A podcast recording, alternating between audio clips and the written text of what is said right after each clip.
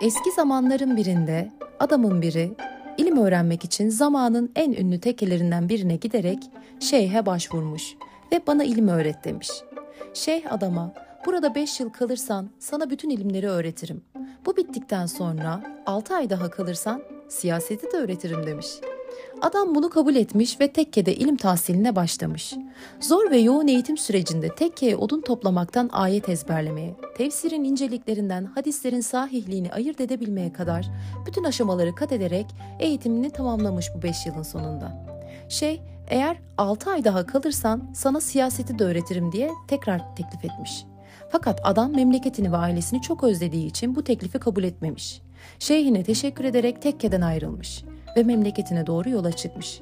Elinde bastonuyla uzak mesafedeki memleketine doğru yürümeye başlayan derviş, bu seyahatinde konaklamak için yolda köyün birine uğramış.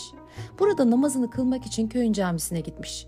Camiye girdiğinde imam, cemaate vaaz vermekteymiş. İmamın söylediklerini dinleyen derviş bir de bakmış ki, imamın bütün söyledikleri yalan yanlış şeyler.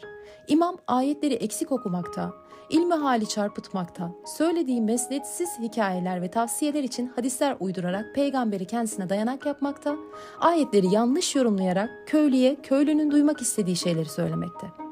Bu duruma daha fazla tahammül edemeyip müdahale etmiş. Ayağa kalkmış ve cemaate seslenerek "Bu adam yalan söylüyor efendiler, sizi kandırıyor, kitaba göre bunlar doğru değil, söylediği hadisler uydurma, bu adam sizi kandırıyor" demiş. Cemaatin kendi aleyhine dönmekte olduğunu sezen imam, bu tepki gösteren adama dönerek hışımla çıkışır. "Bu adam kafirdir ey cemaati Müslüm, aramıza fitne sokmaya çalışmaktadır" demiş. İmamlarının bu işareti üzerine cemaat büyük bir hışımla e, adamın üzerine çullanır ve dervişi iyice döverek saçını sakalını yolar. Bu olaydan ders alan derviş eğitiminin yarım kaldığını anlar ve tahsilini tamamlamak ve siyaset öğrenmek için yine şeyhinin yanına döner ve altı ay daha tekkede kalarak siyaseti de öğrenir. Memleketine dönmek için yola çıkar ve yine o köye uğrar.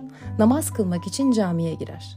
İmam yine yalan yanlış şeyler e, söylemektedir. Bu kez uslu uslu yerine oturup sakince imamı dinleyen derviş, imam vaaz verirken bir yerde aniden ayağa kalkar ve cemaate dönerek şöyle der: "Ben uzak yerlerden geliyorum cemaati Müslim. Hocanızın namını işittim. Bu ne mübarek adamdır. Hocalarım bana derler ki bu mübarek adamın sakalından bir kıl koparanlar cennetle müjdelenecektir." Bu söz üzerine tüm cemaat imamın üzerine çullanır ve imamın saçını sakalını yolar. Sevgiyle kalın, hoşça kalın.